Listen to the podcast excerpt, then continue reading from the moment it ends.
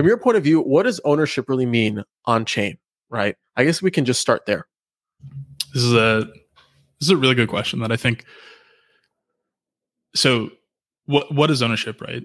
The only thing that you're actually that you actually own in an NFT contract is an effectively like a row in a table in the contract. So when you have a collection, uh, there's what's called like a token URI.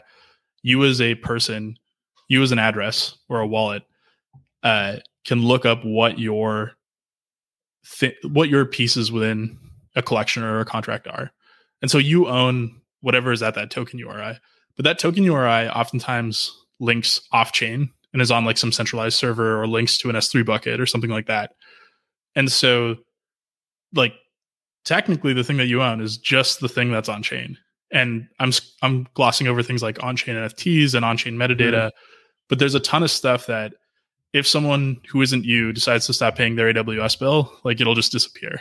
And that, mm. that's like I think a lot of like the JPEG era NFTs aren't actually decentralized. Like they they're either surfaced through other people's APIs or uh, they're just in an S3 bucket or wh- wherever they may be.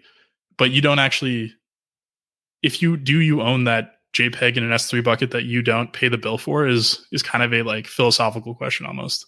Hmm. And so I think like eventually over time, especially in a bear market, we're going to see more projects lean into on chain and on chain metadata, on chain SVGs, things like uh, IPFS um, for hosting as an alternative to S3.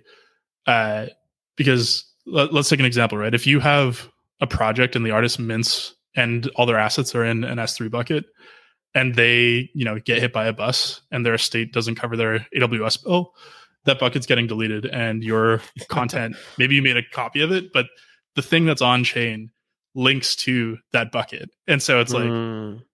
you may have the copy, but you have no way of proving like, I swear that that like this is the JPEG that was linked in that bucket that we have no oh. proof of. Oh. But if it's on IPFS, like you know, IPFS, the interplanetary file system, a decentralized storage layer, you have the ability to even if the artist, you know, vanishes, you can still keep paying for the pinning of that content and like the the link will resolve, so to say. Um, Got it.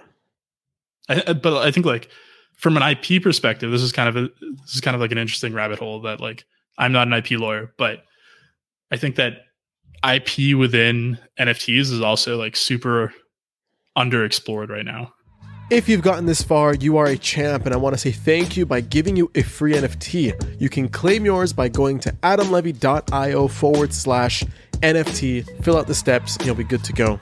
And finally, please like, subscribe, leave a review, follow the podcast wherever you're listening. Show that support. It really helps the podcast out.